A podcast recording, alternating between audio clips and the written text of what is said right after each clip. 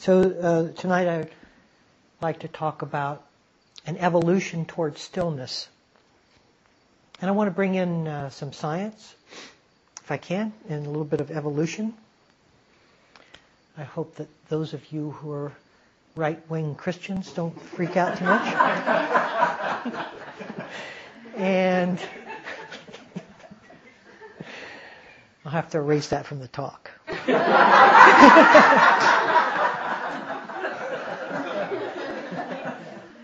and also, uh, hopefully, a good uh, quantity of Dharma and all of that as well. So, um, as I mentioned, I was watch- I've been watching this cosmology series, and uh, this man who uh, finds himself drawn into the mystical uh, relevance of what he's saying from time to time. Can see him just kind of go out there. In one one place, um, he was mentioning that uh, except for hydrogen and helium and I think lithium, which were formed very soon after the Big Bang, all the other elements that uh, of the periodic table, and there are some hundred, aren't there? Some hundred elements. All the other elements were formed uh, in dying stars, supernova. As stars collapse upon themselves, their furnaces um, begin to fuse the different elements together so that they build upon themselves into higher and higher elements. And then these supernova reach a certain critical uh, density and it, they explode outward.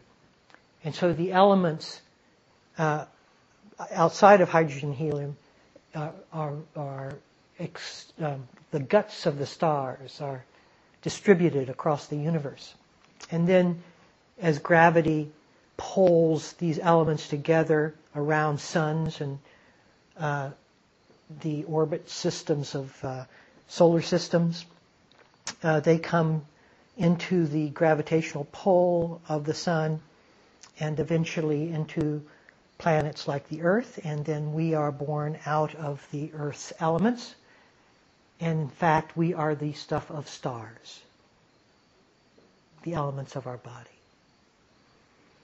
And if you want a scientific sense of oneness, I don't think there's any better feel for that than the physicality of our own bodies. The other uh, science composite that I'd like to just uh, bring forth is that uh, he, in this lecture series, talks about the infinitely small and the infinitely large. He says you can go in either direction and uh, access a kind of infinity within the small or the large.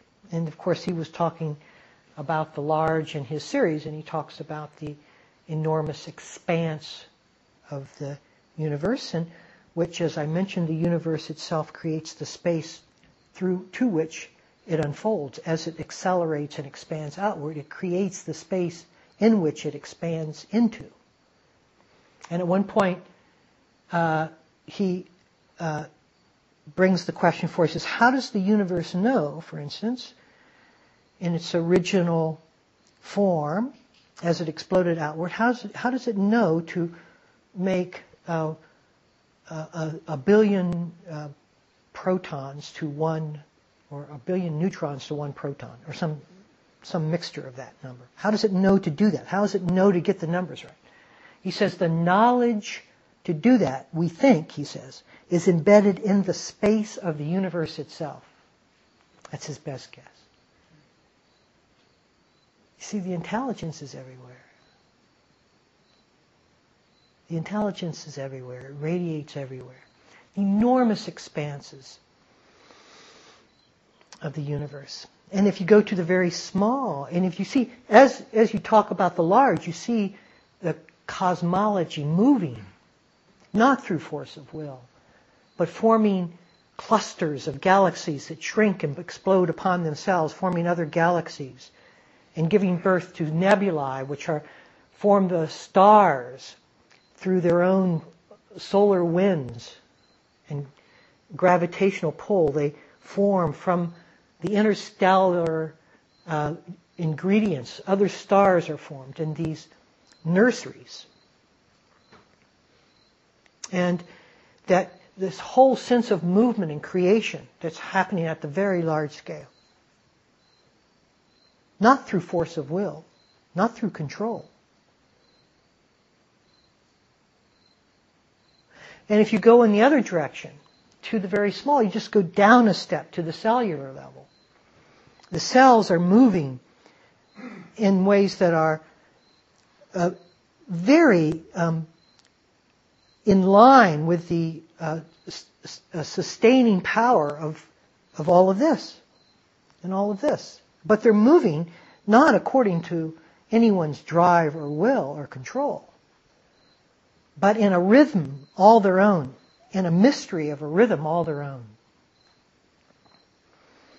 And you can go down even lower to an even smaller level of scale. And you can see uh, the, it turns into a chaotic, uh, microscopic universe in which things will disappear or two things will appear simultaneously in two different places. Or, and just to give you an example of that, if you take two electrons in orbit with one another, one has a positive uh, orbit perhaps clockwise, one has a negative orbit, uh, perhaps counterclockwise, and they spin uh, within the same orbit of an atom. You take those two electrons and you put them vast distances apart, and you change the spin of one electron very far away from the other, and the other instantaneously changes in the opposite direction. Not at the speed of light, which means one would have communicated to the other, but instantaneously which means they are the same object. How do we, how do we, how do we, how do we hold something like that? How do we hold that? And if you go to the very smallest, smallest quark composite, and you go to the very largest size of the universe itself, this dimension of reality is exactly in the middle between those two. Mystery to our left, mystery to our right. But we've drained this dimension of mystery entirely. Isn't that amazing what we have done? When you can look at a cell and be completely, completely uh, overwhelmed with the majesty of that movement. When you can look at the birth of stars and galaxies. And yet somehow the determination of our need to control ends up in the dimension right between this vast mysteries on either side of us. I find that extraordinarily arrogant that we would think that we were in control of this. Extraordinarily arrogant. And in fact, when we start checking out what we mean by the sense of control, it gets very tentative. Very tentative. And I would suggest that each one of us pay attention to whether we are actually in control of this moment at all, or whether we think we can then influence this moment in some future moment. And that's where our control comes in. Not in the moment of its expression, but in some future time. It's never in the moment that the control is occurring. The moment is already occurring. It's just that we weigh in at some trying to influence how this moment will unfold. So now I want to get into the heart of what I wanted to speak about, which is the evolution of ourselves as a species from what started out as a very quiet species I don't know. I uh, visited not too many years ago in Seattle a um, a moving exhibit of Lucy, the 3.2 million year old hominid who's about this tall, and uh, they had uh, around her, built around her, uh, a colony of like-minded or like species, and they showed them doing their various things, somewhat organized. And you wonder, you know, is the power of language at that stage of evolution? Was there a power of language? I, what I was reading lately is that they don't think the pow- they don't think language came into being sooner than about a half a million years ago. So I don't know. Uh, my own feeling is it came much earlier because when this species descended from the trees and went out into the grasslands, it was without defense. I mean, I can't think of another species that was as defenseless as ours. The monkeys at least stayed in the trees. Now, when we're out there in the grasslands, are we going to outrun the saber-toothed tiger? Obviously not. We don't have that speed. Are we going to outfight through the, our arms and legs? I don't think so. Probably a good sized porcupine would take us down. so we don't have the uh, dexterity, the speed, uh, the the um, strength to make it as a species unless we had the cunning. Unless you unless you bring in the cunning, the cunning was our, our salvation, and the cunning naturally unfolds into an abstract language. Right? As, it, as we evolve, the reason we could survive is because we no longer saw a stick, a stick. We saw it now as something we could make into a tool that would help defend us, a spear or an arrow. And so the need to abstract our life into objects around the, the, the, our, our uh, existence was essential for us to survive and we're not very tolerant of cold or heat. So we had to build or find caves or build shelters, etc. But in any case, each object was invested in not for what it was any longer. Listen now, listen dharmically now. Not for what it was, but for what it could be. Its usefulness in the future. This stick is not a stick to me anymore. This stick is a weapon that I can now take out and either um, chase game with it or protect myself. And a rock isn't a rock. A rock has become something I can build a shelter with, or it's something that I can use as defense as well.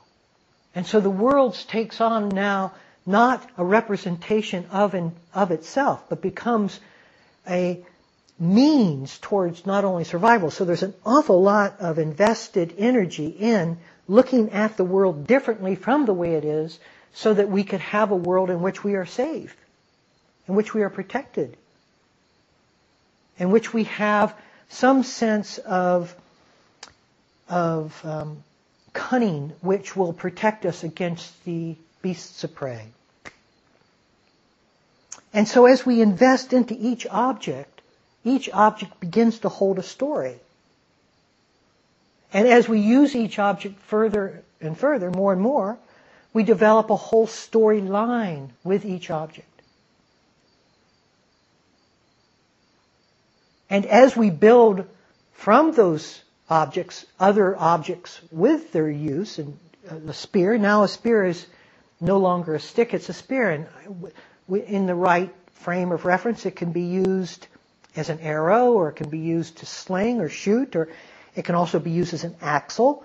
And so each thing now can represent more and more of a disparity. And further and further from the reality. And it's important to remember that our investment in these things was essential for our survival. Because survival genetically is connected, I believe, to the need to abstract.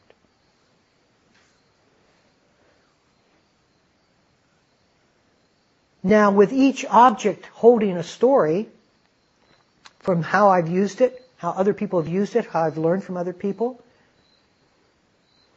there comes into birth the storyteller. You can't have a story without a storyteller. There's someone who has been manipulating this natural world to make it into a world effective and efficient in the way I need, my needs are. So the storyteller is an abstraction. It's like a mirror and its reflection. If you have a story, an object that holds many different meanings, then the reflection of that is the person who uses and has a whole mental recipe for how to use all the objects and its many uses. The story and the storyteller, the mirror and its reflection. And so now you have the reflection who is dependent upon the objects for the continuation of the story. For its survival, it has to abstract. And if you have enough investment in the storyteller because you need the objects, are people following this? Okay. As you need the objects more and more, the storyteller takes on the same prominence.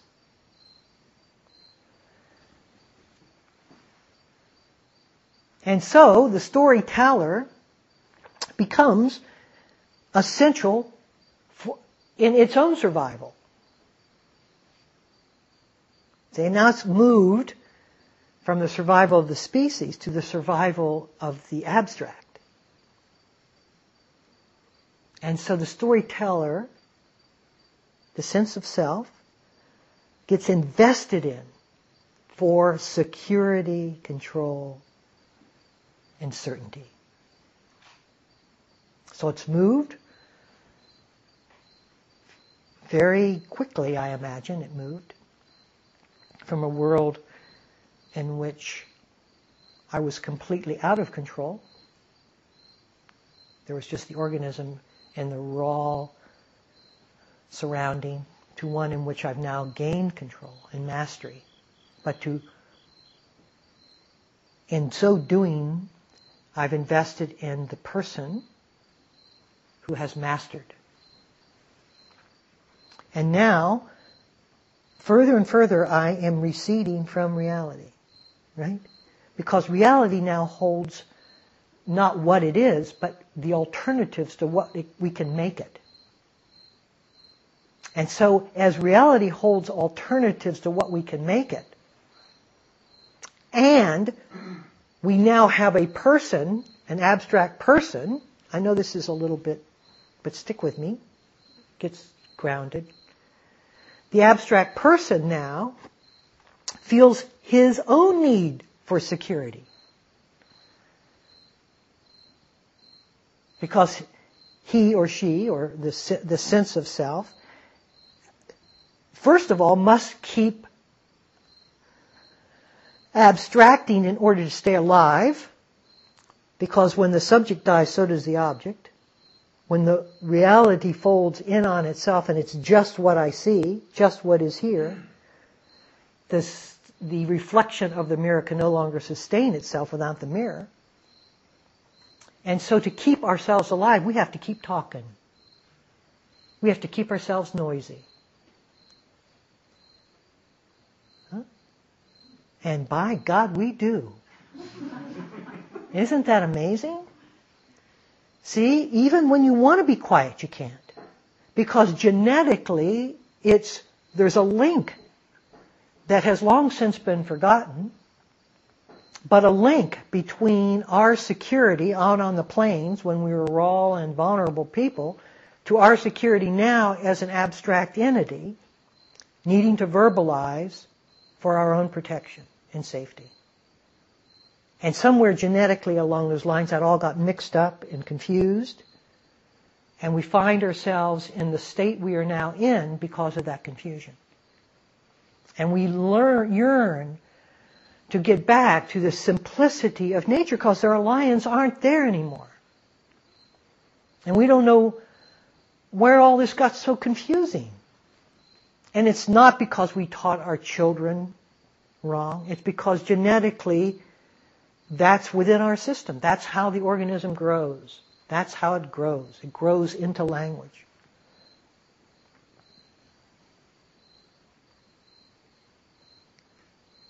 And so each object becomes essential for the survival of the storyteller.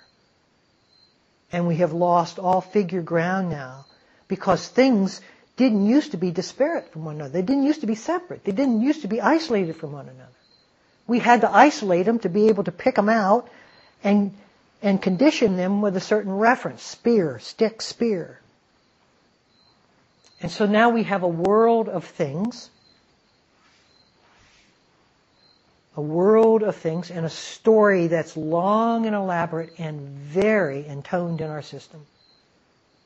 The history of humankind. Dense, dense history. And we just keep writing further chapters. And we are a subchapter of the whole species book. And we just keep our story going, going. For the need of our own sense of survival. We've long lost any reference to what we are.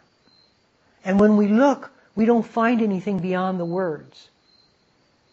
But we're afraid, the fear of the original, I believe, the terror of the original uh, Serengeti plains, the plains where we were without protection, the fear, the terror of being out there, and the need that came from that terror, which was to verbalize and to, to conceptualize, is the fear we have now of not telling our story. The fear we have of being quiet. Because to be quiet means we are without protection. And that's genetic. That is in us so deeply that you will find, many of us have already perhaps found, that in moments of real solitude, you'll feel this enormous spaciousness, but then very quickly the mind can seize, seize in terror, in fear. I think that's the original terror of the species. I don't know this to be a fact. But it feels that biting to me. And so to keep us from this terror, we have to keep our narrative going. It becomes, it's like we lose our position without our narrative. It's, it's our GPS system. Right? So at all times we know our exact location, our coordinates. And we just keep reminding ourselves of what those coordinates are. We keep feeding in more and more data so that our coordinates can be known to us and verbalized.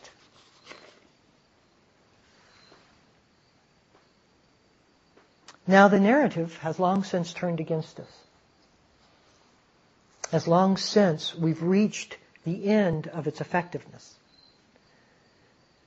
And that's what we're doing here. Is that we're trying to find our way back to stillness. We're trying to find our way out of noise. And we don't know how to do it. And there aren't any obvious ways in our system to, to access it. And there is a tremendous resurgence of the fear of actually doing it.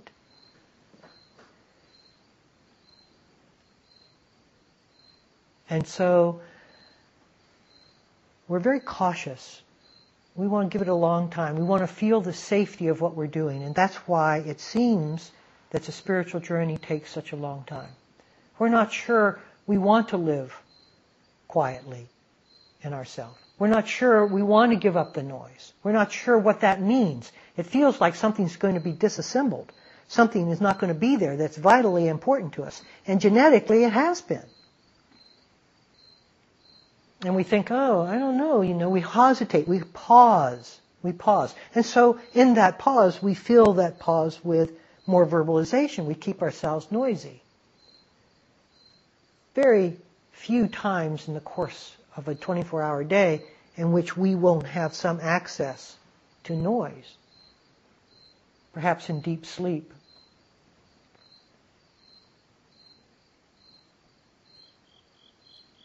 Now, what this noise has also done to us, besides created a world of objects and subjects that are separate from one another, you see, when you take, when we accept the fact of, of, uh, of a, a conceptual world, of a world of subjects and objects that are conceived in image and idea, then you have the distance between things. You didn't have distance before because there wasn't any separation before.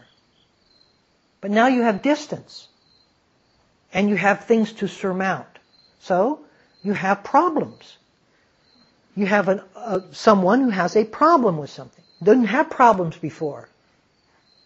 But now ha- we have created the conceptual framework for there to be a distance between two things, and to surmount this obstacle, I have a problem. I have to do something with it. I have to do something to the object in order to surmount it.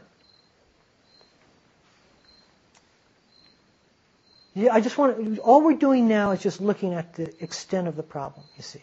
We're just looking at how, what the state of affairs is. And so when you have distance, then you have time. Time is another creation of an abstract world. It's an abstraction. When you're sitting, where's the time? Where's the time? What do you mean, Rodney? I mean, I can show you pictures in my album of where I was young. You know, I'm going to get old, on, on and on. But if you look, if you look, if you take yourself very seriously, and ask yourself about time, you will not see time. You will not find it. You will find an idea of a past. You'll find an idea of a future. You'll find words that are associated with that idea. You will not, cannot, will not, will never be able to find the past or future. It is purely an abstraction. Created by the need to surmount a distance. I have to go from A to B. It's going to take me some time to travel that distance. So we have obstacles, we have distance, and we have time. And those are all of words. Those are all concepts. They are all formed from abstraction. Now, as we begin to reverse the journey, which is what spirituality is, it's the movement from noise to stillness. There are many ways to conceptualize the spiritual journey. Many ways. The way the Buddha did it in his most acclaimed form is from suffering to the end of suffering. I am not suggesting a continuum that's outside of that. This is just a different way of framing the same continuum. From noise to stillness. When we are noisy, through our need to abstract and create distance, and the use of time and objects from that abstraction, the noise creates the pain of our suffering. And as we get quieter, as we allow ourselves to become still, we reverse that process. We reverse the process. We go backward in time, you might say, to when our species, in fact, the, the, the, the, fact is, though, you don't, we don't go back to before verbalization. We don't become confused and walk into walls. that level of interaction remains in our system, and it will forever. I have no question, because I think it's a genetic necessity. It also has extraordinary use. Look at everything it's done. Everything it's done. Look at any other species and look at ours and look at everything we've done. Extraordinarily constructive and, and uh, creative. And uh, nobody wants to go back to wandering hopelessly on some plain. Okay? So it's not, we have to, we don't have to fear the reversal of our cunning. We don't have to fear the reversal of our ability to utilize objects in a conceptual way. We just no longer, we, what we will lose is the belief in the concept as being more important than the reality. See, look, look how it works. We sit down and whatever is happening to us, the reality of what's happening, we conjure up a different reality because that's what we do. This shouldn't be. Ha- Why is my pain? Why? I don't. Uh, this itch, and this guy. You see, we're conjuring up alternatives to reality because that's what we do as a species. They're not doing anything wrong. That's just what we do as a species. That got our spear. But now we've turned it on each other. And, perhaps most uh, destructively, we turn it on ourselves. Because we believe we are an entity. We've lived with ourselves. We have the story of ourselves. We've taken seed in ourselves. Our mother is a self. Our father is a self. Everybody told us we were a self. Self we are. We can read about other selves in our history. History of humankind. Selves we are. And so, if I take myself to be a self, then I better straighten up because I'm not as good as that guy over there or that person over there.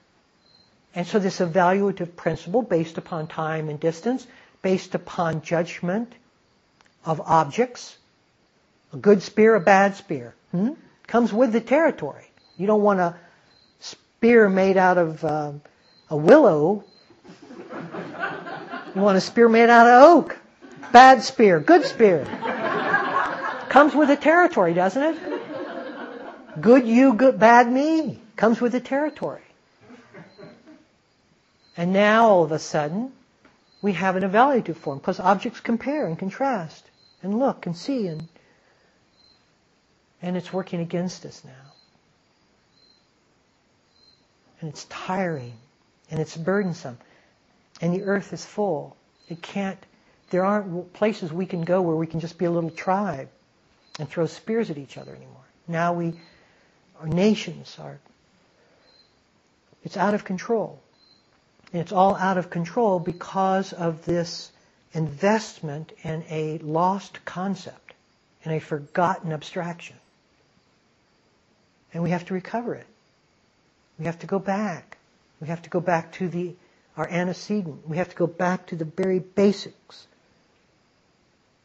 of our organism and ask questions that we have never asked. Perhaps we haven't asked them in two million years or however long it has been an abstraction. It's not easy to ask these questions. These are asking questions against the momentum of millions of years of history, quite likely. And yet that's what we have to do. We have to ponder ourselves in ways that allows us to see what we are doing to each other and ourselves.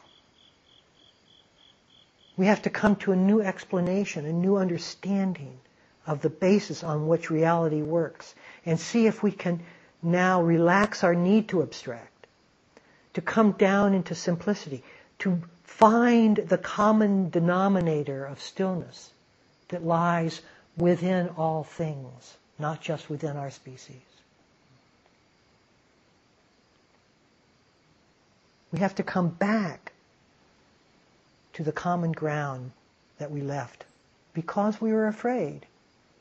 And like anything, any fear that's been instilled in us along our historical route, in which we have not completely owned and seen, when you were a child, the fear of X and Y, when you sink deeply into your psyche, that fear will reemerge because it has not been fully dealt with. So too, as a species, we have to face the fear, the existential fear that was there to drive the whole force from the day it was created. Does it sound so difficult? It sounds like, oh, I can't. If, wait a minute, stop, stop. No, because as we begin to pick apart this psyche, we find it to be harmless, not full of terror, not full of animals lurking in the background. Archetypical images, perhaps, but nothing vicious. Nothing that will actually harm us. Shadows lurking, suggestions, emotions. But where is there anything to harm? If we're willing to feel it, if we're willing to see it, if we're willing to expose our life to it, what is an emotion going to do except have us feel it? What is a thought going to do except come and go? What can an archetypical image do when we begin to perceive that all things are changing, including every cell in our body? And therefore, any, image we take on is also on its way out. That it means nothing personally. And there, so we have to guide our practice, the principles behind our practice in accordance with decomposing this system of abstraction and fear related to the abstract. And we do that because we can begin to base ourselves in a silence that can hear thought rather than uh, be directed by thought. As you're listening to me, you can so, at some point in your practice, hear thought.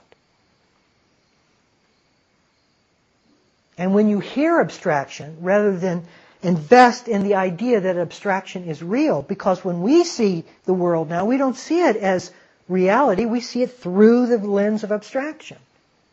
We have not learned how to see reality as it is. We've learned to put the word upon reality.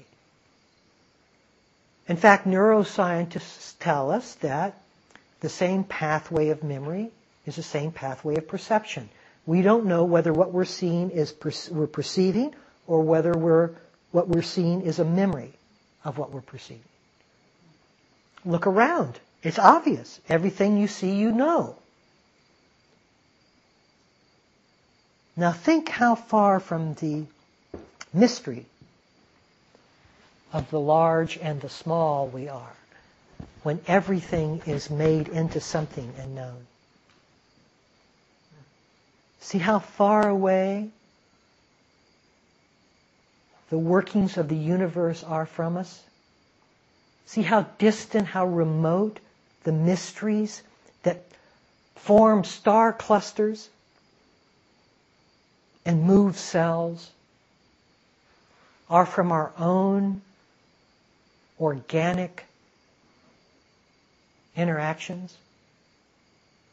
How we feel we need to be in control. This star should be over here in the sky. Let's do a little bit of tweaking here. That galaxy shouldn't be running into ours. In fact, we have a galaxy running into us. The Andromeda galaxy, in some three billion years, will be colliding with ours. That shouldn't be happening. Who do I call?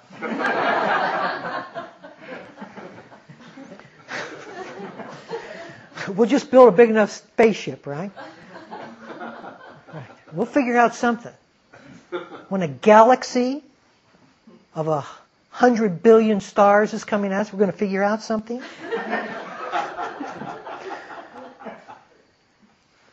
and a galaxy is a trillion light years across. We better get going. So this is out of, this is out of our control. And yet, when we look at it, there's a perfection in it, isn't there? The wind's blowing. The thing is moving.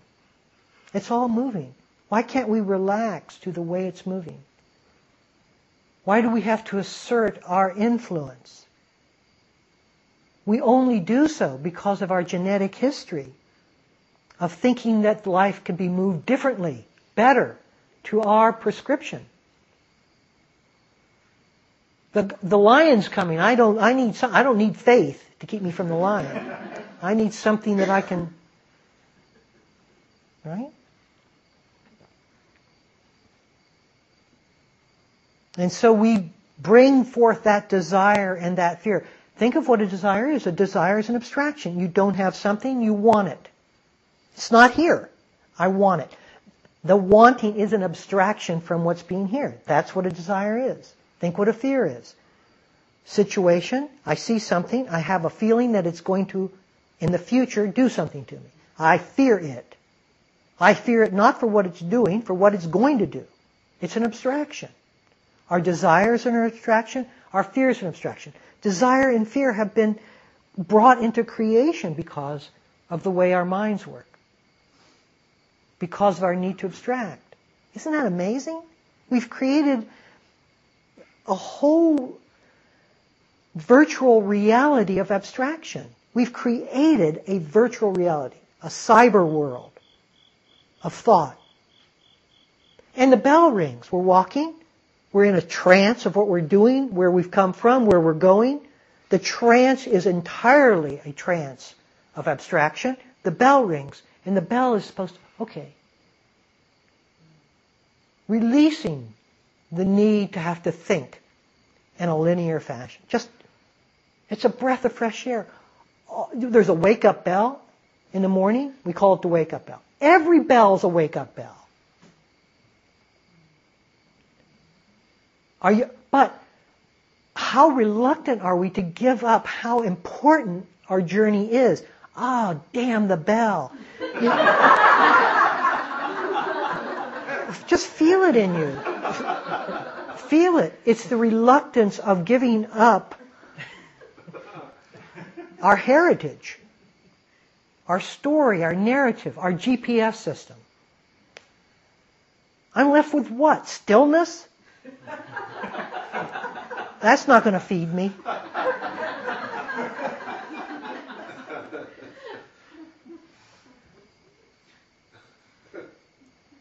So we laugh, but it's dead serious, isn't it? It's dead serious. It's dead serious. We've got ourselves into this mix. Thank God we don't have to go two million years to get out of it.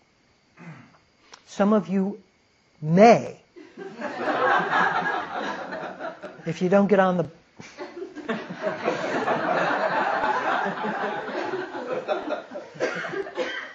I don't want to do that. Let's end it. Right? It's as close to us as the stillness on which we are really based, not the concepts that have covered over the stillness. When the concepts are in abeyance, what's left? It's an abstract layer. It's not a real layer. Sound comes out of stillness. Stillness doesn't come out of sound. And it falls back into sound. Or back into stillness. It comes out of stillness as noise and falls back into stillness. Stillness is the home. Quietude is the home. With quietude comes faith. This thing is moving. Galaxies are colliding. Stars are forming. Cells are moving. Quarks are doing whatever they do. They're quirky. And it's all working.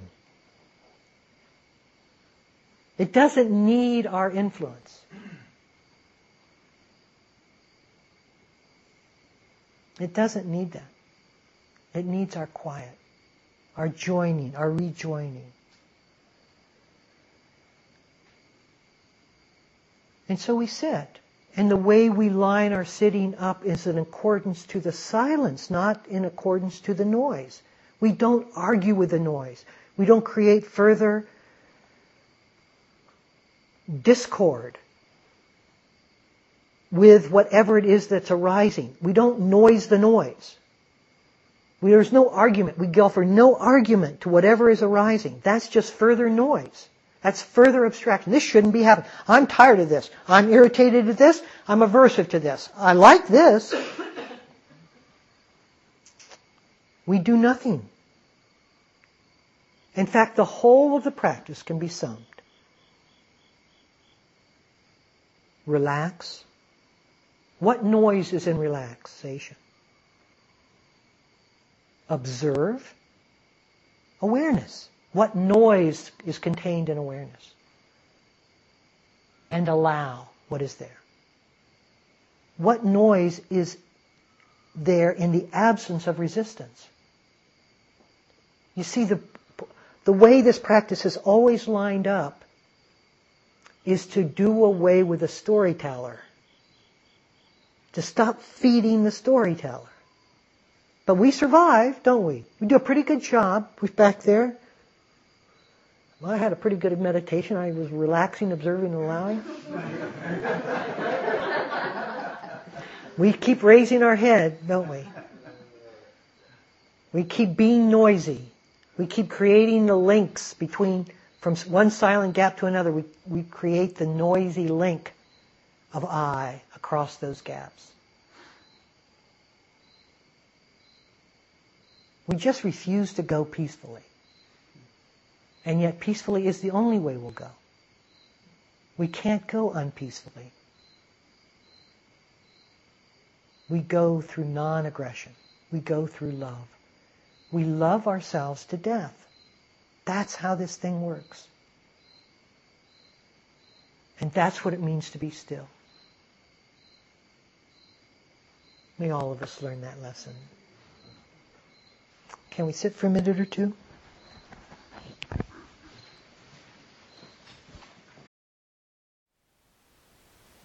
Thank you for listening. To learn how you can support the teachers and Dharma Seed, please visit dharmaseed.org slash donate.